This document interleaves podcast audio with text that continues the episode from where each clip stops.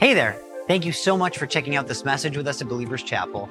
Our prayer is that you have a genuine experience with God and that you're able to connect with him in a deeper way as a result of listening to this message. Thank you again. God bless you. You'll have to pardon me because this last week was uh, V B S, our Vacation Bible School. Yeah, it was a blast. We had so many volunteers here. Um, I did the dancing with the kids, so I'm a little tired, so pardon me. But uh, yeah, we had a great time. We had so many, uh, so many, some of you guys were there. A lot of our kids workers were there. We even had a day where the staff came out and helped. It was wonderful. And I would love to show you guys a little bit what happened. So if you grab your seat and watch this video, we'll make that happen.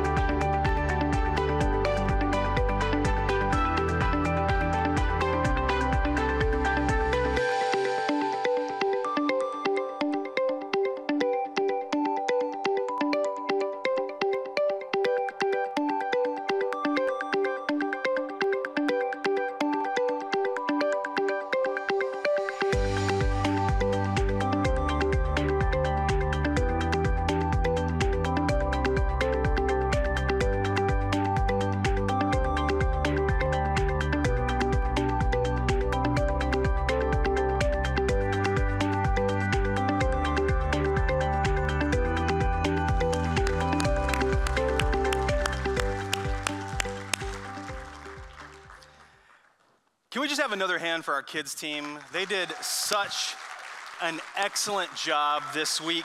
It was absolutely phenomenal. The kids had so much fun. And get this, there were six kids there that made decisions to follow Jesus. So there's a party going on in heaven.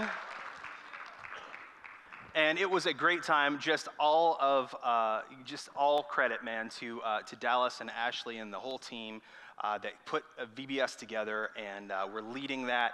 It was, again, just absolutely a spectacular time. And uh, we are so glad to be able to to do things like this, to be able to host uh, events like this, and um, and to tell kids about Jesus. Isn't it an amazing thing to get to spend time telling kids about Jesus, right? Awesome. Well, good morning, everybody. Good morning. On the topic of vacation and uh, and and and such, uh, do do I have any weekend warriors in the building today? Anybody that's like, I live for the weekend? Anybody? Nobody? Got a couple. I see a couple. Uh, do we have any vacation junkies? right? Like we got those, yeah, you, you're out there, I know you are. Um, in, in nineteen eighty-one, uh, the band um, Loverboy put out a song called uh, Workin' for the Weekend. Does anybody remember that song? Would you guys regale me just a little bit? Because I, I know how it goes. Anybody that knows how it goes with me? One, two, three, four. Everybody's working for the weekend. Yeah, there we go. Okay, I'm not. I'm, we're gonna stop there because I forget the words. Anyway, but I remember that uh, that song specifically uh, because it's been used in movies, and there's always this montage with people like you know going to work and doing stuff, and um, and you know it's funny because uh, you know we live kind of in that space sometimes, right? We live for the weekend. We live for um, you know vacation. Uh, and on that note, I want to tell you guys about the most memorable, memorable vacation that I had as a kid, okay? So uh, before I get into that, I need to I need to, to confess something to you guys, okay? I'm gonna put put on my uh, my confession hat here, okay?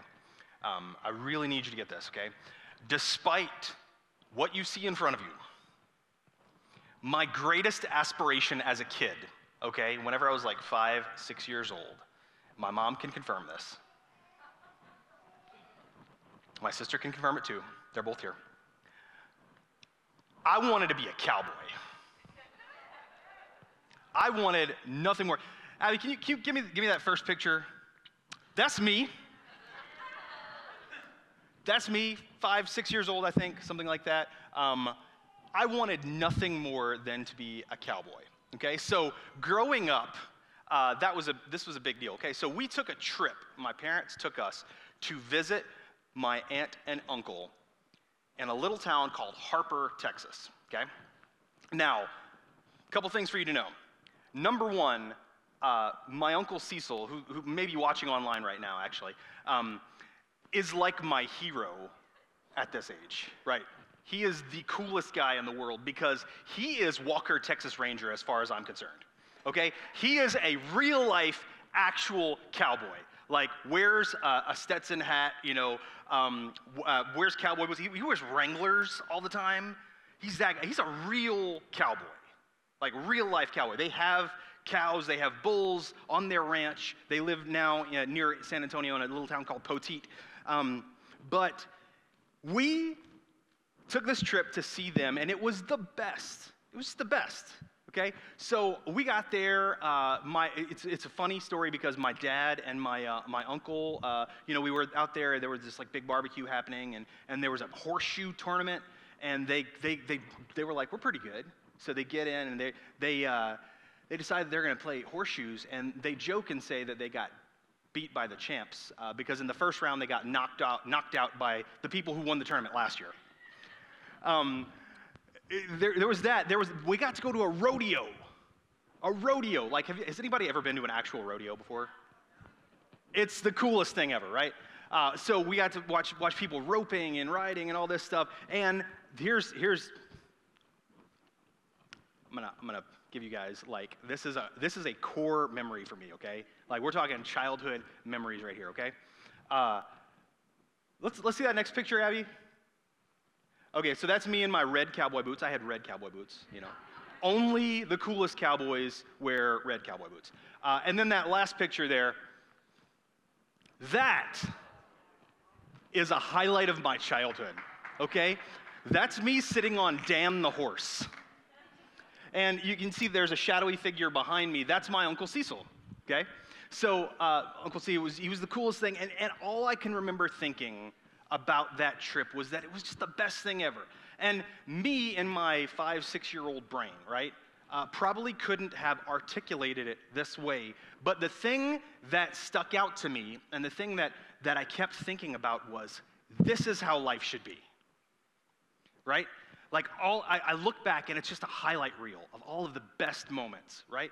I'm sure that there were times where things weren't particularly going the way that we wanted it to, or we had to wait on things, or or all that. But but the highlight reel lives in my head as, man, this is how life should be.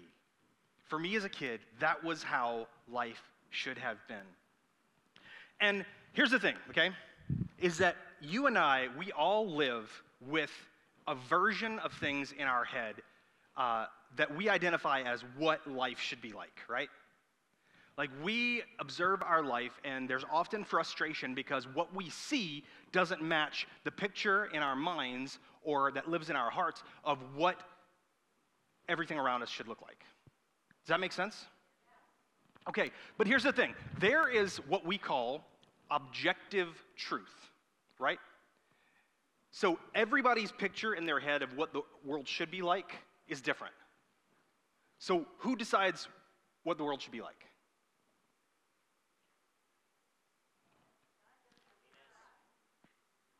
That's a hard question, isn't it?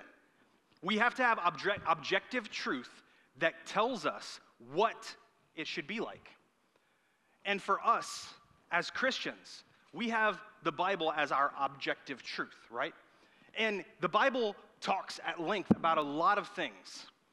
It does talk about the way that the world should be. And not only that, but it describes to us what it will be like when everything really is the way that it should be.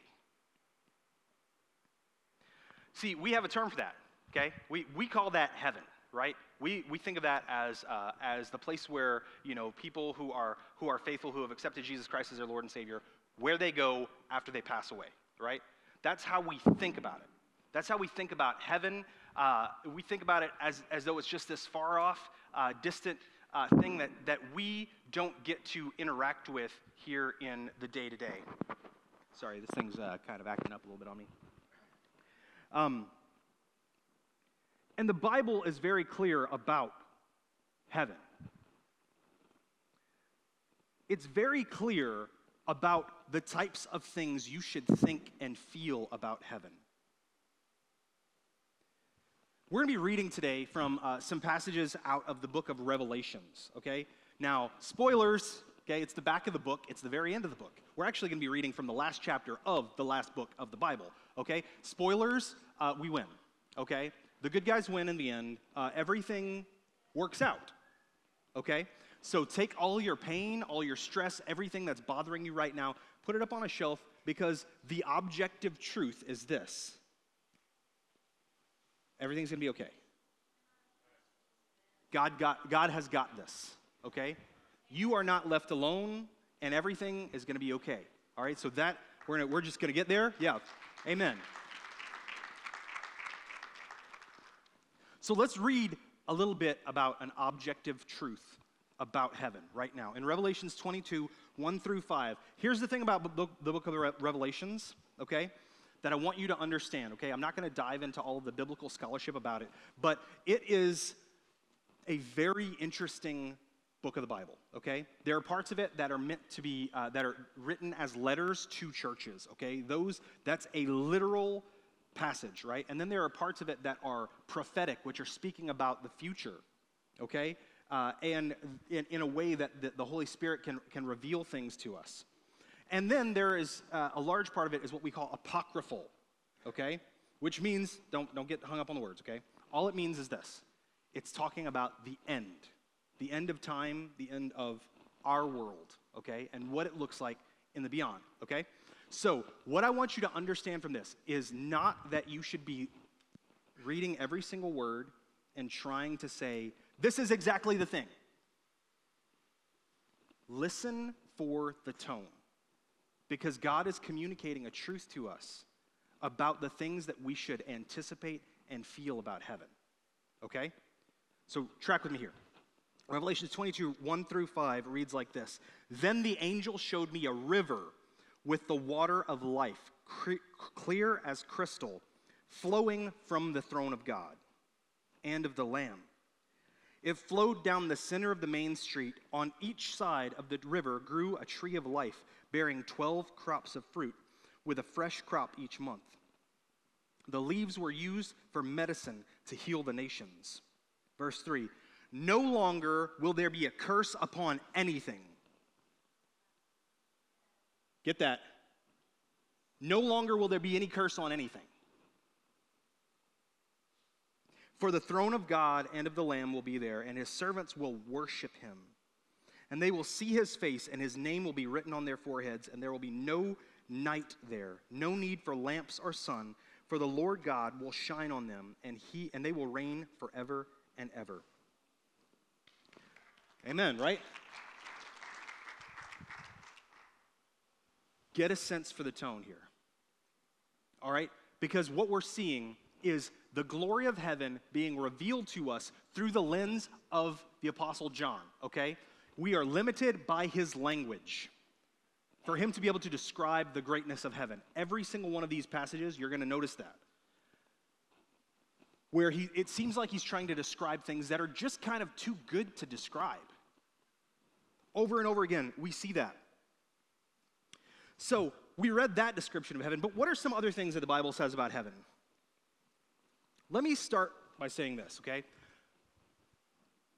Before we get into what heaven is, we need to talk about what it's not. Okay? Number one, here's what it's not. It's not the place where all of your earthly desires get given to you, right? It's not about how much money you can have or uh, the, the, the fancy car that you can drive or, uh, or having all the attractive men or women you desire, okay? That's not what it's about. Okay? It's not the place where our flesh will be fulfilled. It's a place where our spirit will be fulfilled. Okay?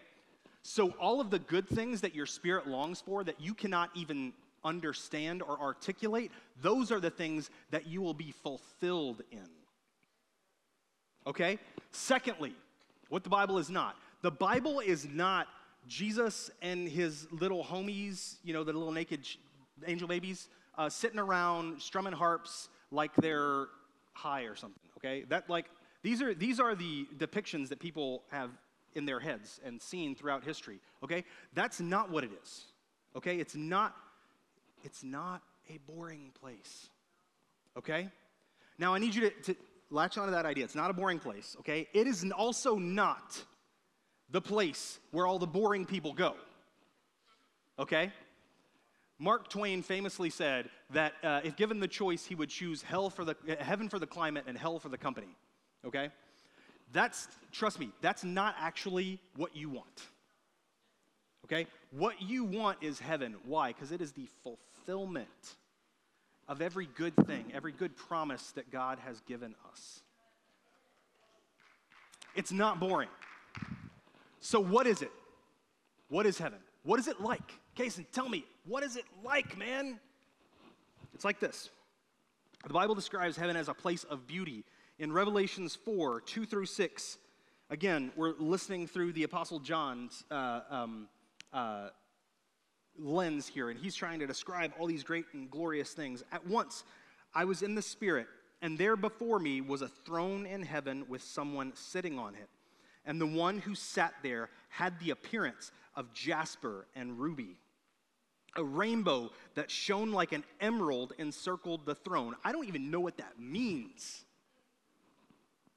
I don't think I could identify jasper by sight. But we're, that's the thing. He's describing all of these things to us that are that are luxurious and amazing, and it's through his filter. And so we're seeing that. I don't know what, an, what a rainbow that shines like an emerald is, but it sounds awesome.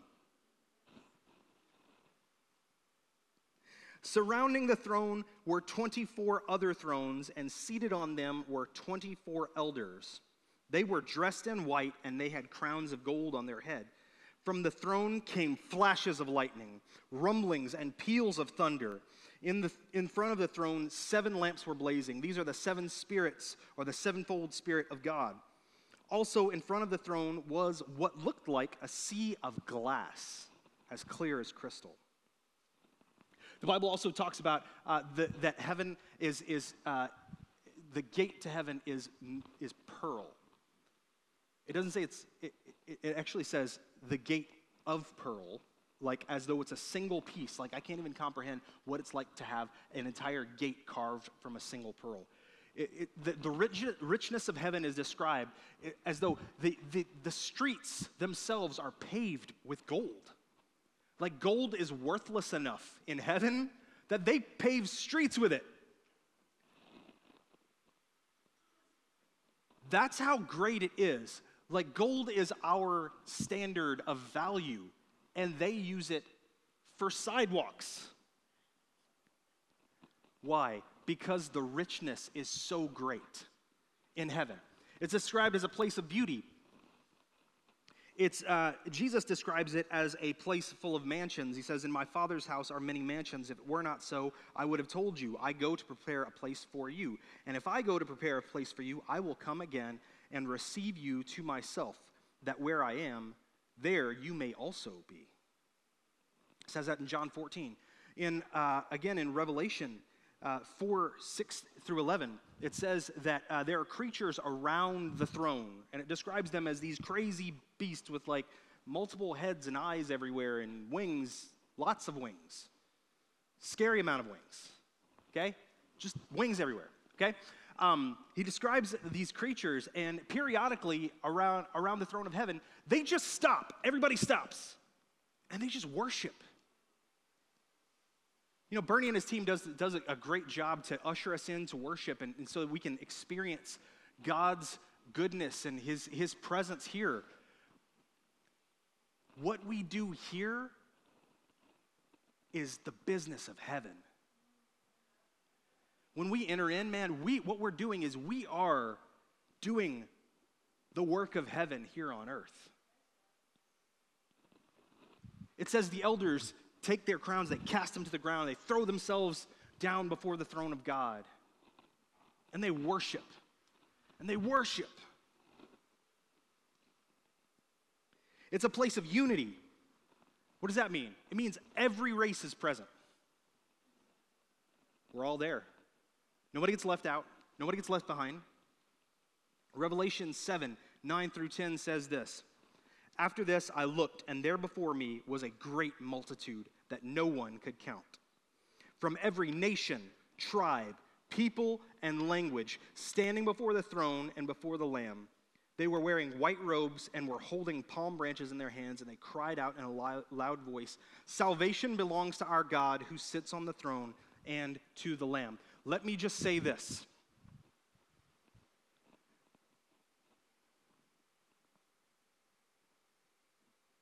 The reason why you hear so many people up in arms about things like racism is because it has no place here on earth, because it has no place in heaven. There is no, doesn't matter what somebody looks like on the outside, doesn't matter what language they speak, it doesn't matter what their, their uh, cultural background is. If they are a believer, then we are one in Christ.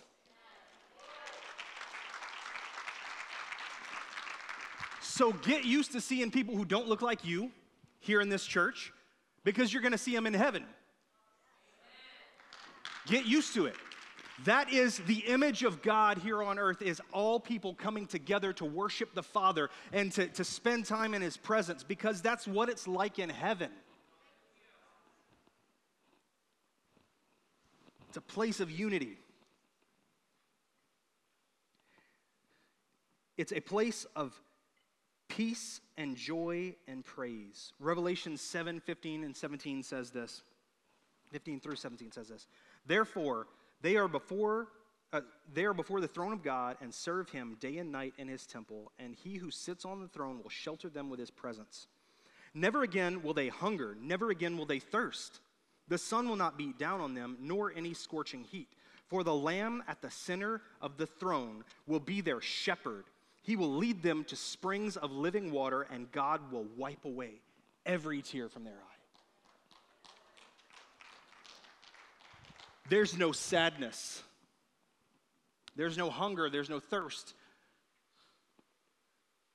There's no exposure to the harsh elements that we here have come to, to know. It's a place of peace and joy and unity. You've heard Pastor Rich say this, this quote over and over again. Billy Graham said, he was interviewed on Larry King one day, and, and, and they asked him, "What's the thing you look forward to most about heaven?" And out of all the things he could have said, he said, "I'm just looking for the looking forward to the fight being over. Because it's over. There's peace. There's perfect peace. All of the things that give you stress and anxiety and cause depression, none of those things exist in heaven. It's the realization of how things should be. The Bible describes heaven to us using our own language, right? And because of that, we're, we're very limited in understanding the, the descriptions, okay? It's important that we gain a sense from these passages of the tone. What is the tone here? The tone is that heaven is an amazing place. It is awesome, and it should cause you to go, wow. Wow. Something within your heart should leap for joy whenever we start talking about heaven, because you know that everything that your heart longs for will be fulfilled, because you will be complete and whole. My uh, one of my, my favorite band in the world has a song that's called "Restless," and uh, there's a there's a, there's a snippet, and it's talking about when when we finally meet Jesus. And the lyric says like this: "And then at the sea of glass we meet, at last completed and complete."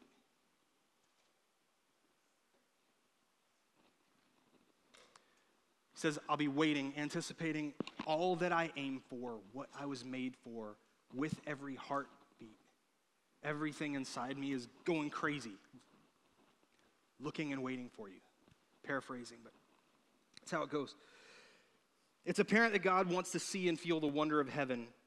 One of my favorite, this is this is a very, actually, I think I would have to say he's my favorite because I don't think there's anybody else that fits this category, but my favorite fantasy author slash theologian um, is a guy by the name of C S Lewis, uh, also known as Clive Staples Lewis. He was uh, best buddies with J R R Tolkien. You know, there's a lot of buzz about Lord of the Rings. Um, But he wrote this series of kids' stories called The Chronicles of Narnia, right? You guys have heard me reference it before. And the last book is about the end of time.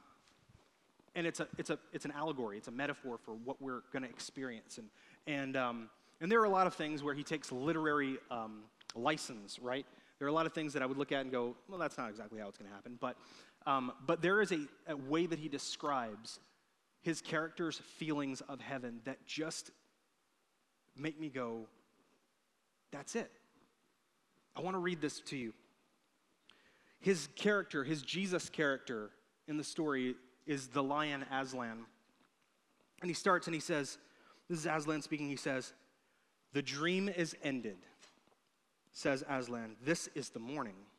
And as he spoke, he no longer looked to them like a lion, but the things that began to happen after that were so great and beautiful that I cannot write them. And for us, this is the end of all the stories, and we can most truly say that they all lived happily ever after. But for them, it was only the beginning of the real story. All their lives in this world and all their adventures in Narnia had only been the cover and title page. Now, at last, they were beginning chapter one of the great story which no one on earth has read, which goes on forever, which every chapter is better than the one before. Sorry, guys. One character describes the new world this way. It says, "I have come home at last. This is my real country. I belong here. This is the land I've been looking for all my life, though I never knew it till now. The reason why we love the old world is that sometimes it looked a little like this. Come further up and further in." Sorry. Feeling a lot of stuff. Um, you guys have heard me say this before. Uh, my dad passed away a couple years ago. It'll be three years in November. And I've I've told this to a few people, that oftentimes people want to tell me about my dad, that, you know, he's he's looking down on you, or, you know, whatever. And um, the most comforting thought for me is that he would not. The most comforting thought to me is that I watched my dad work every single day of his mortal life, working hard, providing for a family, you know. And to know that he gets to a place where, one, the fight is over, and two, it's better than he can imagine. And my hope is that he doesn't think about me. My hope is that he's so overcome with seeing Jesus and experiencing his presence, that I'm the furthest thing from his mind. Heaven is so much bigger and better than you can imagine. It's the thing that your heart has been waiting for that you don't, that you don't even know that your heart is waiting for. The reason why we sometimes love this world is because it looks just a little bit like heaven. Not much, but it's there. I think that people have some really wrong assumptions about heaven. I think that they have some really big, uh, I think that there are some viewpoints that they have that, that cause really big issues for them. I think about that old vacation, and I remember the good things, and, and none of the waiting and worrying and, and, and all that stuff is there. It's like, like I said before, it's like a highlight reel of all the good things that happen. And to be honest with you, that's what heaven is like. Because all of the stuff, all of the negative stuff just doesn't exist. All of the things that cause you grief and pain, they, they're not there, guys. I know that I keep on saying this, and this is, I want you to really get this, though. If you're not excited for heaven, I gotta wonder if you really get it.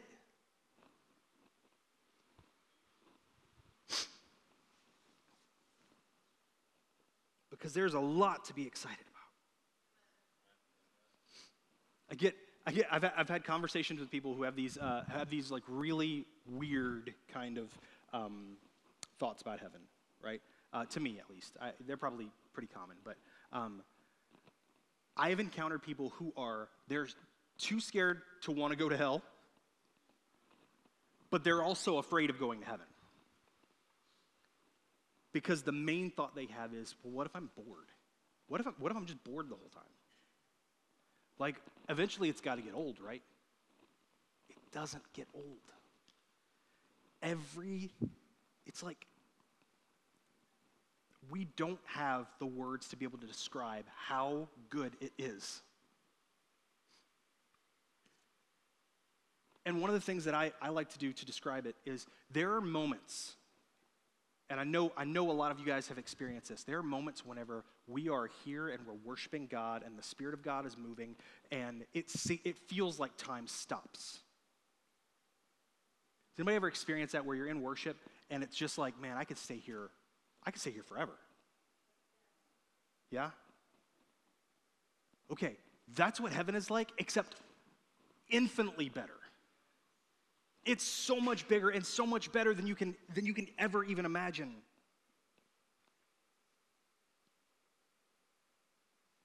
Heaven looks like Jesus.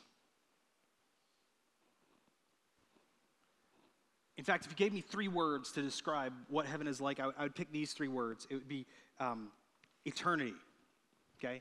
It just doesn't end, okay? And it's a kingdom that will... It will always be there. It's just never, it's not going to end.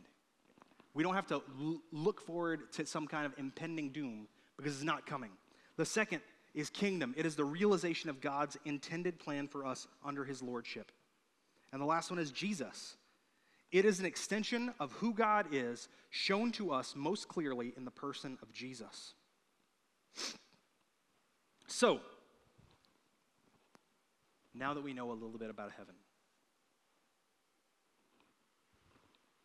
Now that we know that the reason why we love this earth a little bit is because it looks like heaven a little bit. Now that you know that there's something inside of you that's screaming that this can't be it, that something is wrong here because it wants heaven. What do you do with this information? What do you do with it? I'm going to tell you. I believe it was nineteen eighty-seven. Another, uh, another, um, let's say, uh, person who fits into a narrow category, um, songwriter slash, I don't know, maybe amateur theologian. Uh, Brandi Carlisle uh, said this in a song, "We'll Make Heaven a Place on Earth." You guys remember that one? It's a good song. Knowing about heaven not only gives us hope for the future, but it gives us a picture of what the world should be like today. You remember how I was talking about how uh, heaven is a place of unity where all races are going to be present, right? We can see that. That's one. That's an easy one that we can look at our our, our world and say, this, this uh, world is divided by race and ethnicity and languages and all of these barriers. We want to bring people together, okay? Whenever we worship here, we can say, man, worship is what's going on in heaven. We need to reflect that. Let's bring worship to this earth, right? Those things make sense. So what we need to do is we need to get past the idea of looking toward heaven as just the end goal. It's not just, the, it is an end goal. Absolutely is. I want every person in this place to, your heart stops, I want you to end up in heaven. But if that is all you are living for, you're missing the point. How do I know that? Jesus says this. When he, his disciples ask him, Lord, how should we pray? He says, pray this way. And he gives them the template that we know as the Lord's Prayer, right? Side note, Jesus did not say, pray this prayer. He said, pray this way. Nothing wrong with praying it. But he wants you to follow this as a template for your prayer life. But one of the things he says in that is, let it be on earth as it is in heaven. Why would Jesus bother giving us instructions to pray that it would be on earth as it is in heaven if he did not intend for us to do our best to make it on earth as it is in heaven? The answer is he wouldn't. So it's our job as believers, how do we make it, how do we make heaven come down? How do we make heaven reflect earth? Every time you choose to be Christ-like, you choose Christ and his will over your will. Every time you submit to the lordship of Jesus Christ, because that is what exists in heaven. Heaven, I don't want to get too deep off in, in the weeds of this because I, I don't want to keep you guys super late. But the defining factor of heaven is not that it just goes on forever. It's not the eternal bliss that happens.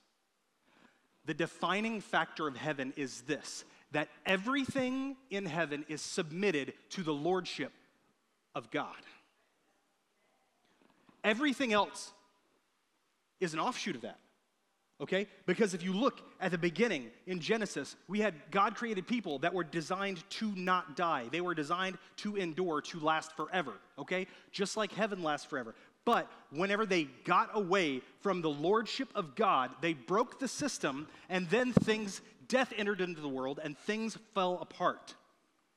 So God's lordship is the cause. All of those other things come as an extension of that. So whenever you choose to put yourself under the lordship of Jesus Christ, you are enforcing God's will in a little bubble of your world. Remember Pastor Joey talked about uh, moving the borders around? What are you doing? You're redrawing the borders. In this space, Jesus is Lord. In my home, Jesus is Lord. Every time you choose Christ over yourself, every time you love your neighbor as yourself. Why? It's the will of God.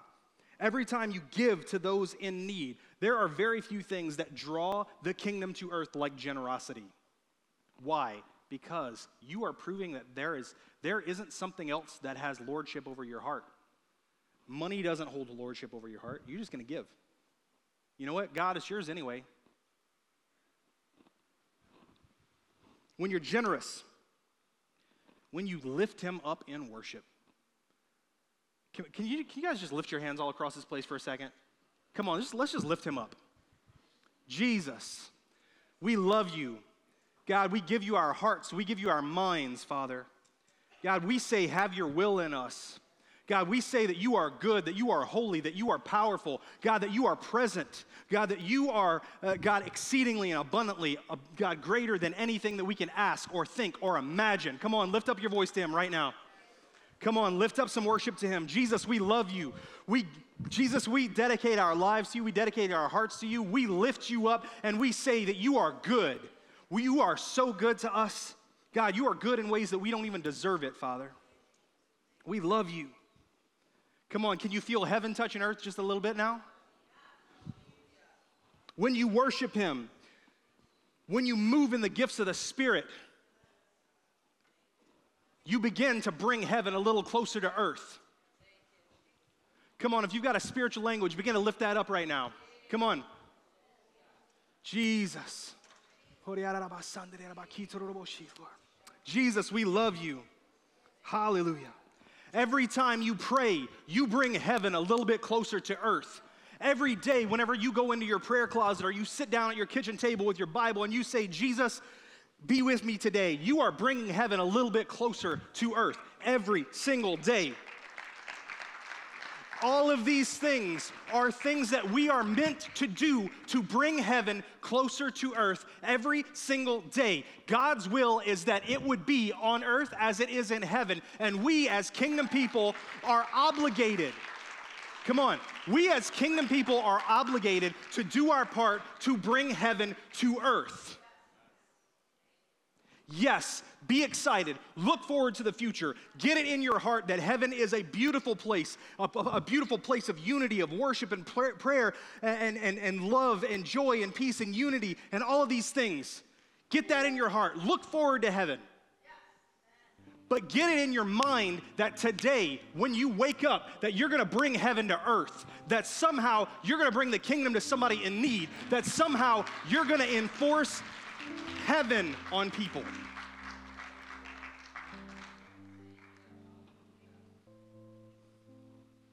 Jesus did not just die to give you fire insurance. Jesus came here. He lived a perfect life, okay? God wrapped himself in human flesh, was born of a virgin in Bethlehem. This, this tiny package containing all of the hope of humanity and all of the glory of God. Grew up as a real man, lived a real life, a real sinless life. He who knew no sin became sin for us. He was falsely accused, crucified on a cross, buried, and three days later, he rose from the dead, showing his power over death, hell, and the grave.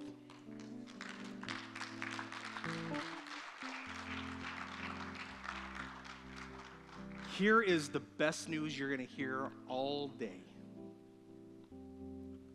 All you have to do to get a one-way ticket to heaven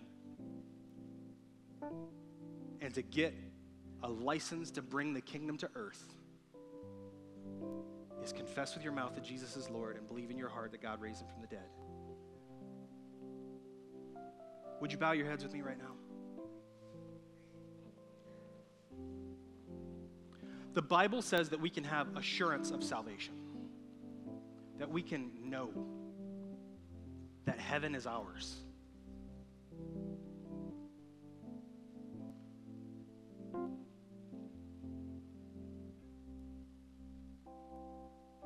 We do this by accepting the lordship of Jesus Christ.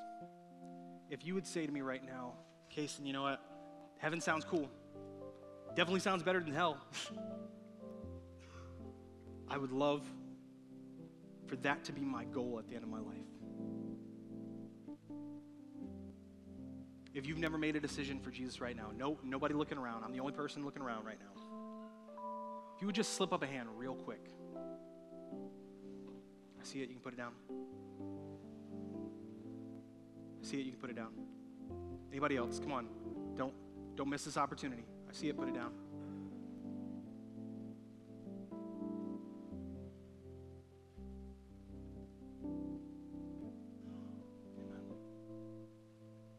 One last thing I want to tell you before we do this. the greatest thing about heaven is actually none of those things that I mentioned to you. You know what the greatest thing about heaven is? It's Jesus. That's someone who loves you enough to die for you, to take your place, will come to you and make you whole and love you forever. Come on, would you guys say this prayer with me? Jesus, I want to take this opportunity to make you my Lord. I want for heaven to be my destination and for my life to now be used to bring heaven to earth. I accept your gift of salvation. I confess now, Jesus, you are Lord of my life. I believe in my heart that you were raised from the dead and that I will live with you in eternity. In Jesus' name, amen. Amen. Would you guys just give a hand to all those people who made that decision today?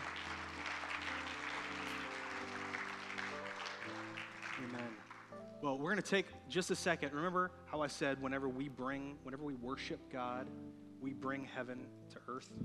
Would you guys stand? Can we, can we just worship the Lord for a minute? Come on, all across this place, just lift your hands. Come on, begin to stir up some worship in your heart right now. Begin to stir up your voice. Come on. This is church. It's okay to be loud in here. Jesus, we love you. We praise you, Father. We praise you. We lift, you, we lift up your name. God, we declare that it is the name above every name. Hallelujah. Come on, begin to lift up your voice. Come on, if you want to pray in the Spirit, sing in the Spirit, feel free. Come on, this is the place to do it. Come on, heaven is coming down in this place right now. Jesus, Jesus, Jesus. Come on, lift him up. Lift him up. Come on, now is your opportunity to, to, to move the borders of the kingdom of God closer here. Come on. Jesus, Jesus, Jesus. Come on, lift him up. Thank you again for checking out this message. If you would like help taking your first steps on your faith journey, you can text the number three one five, four four four, two one zero zero and include the word Jesus in your text. We're going to follow up with you and help you get started. God bless you and thank you again.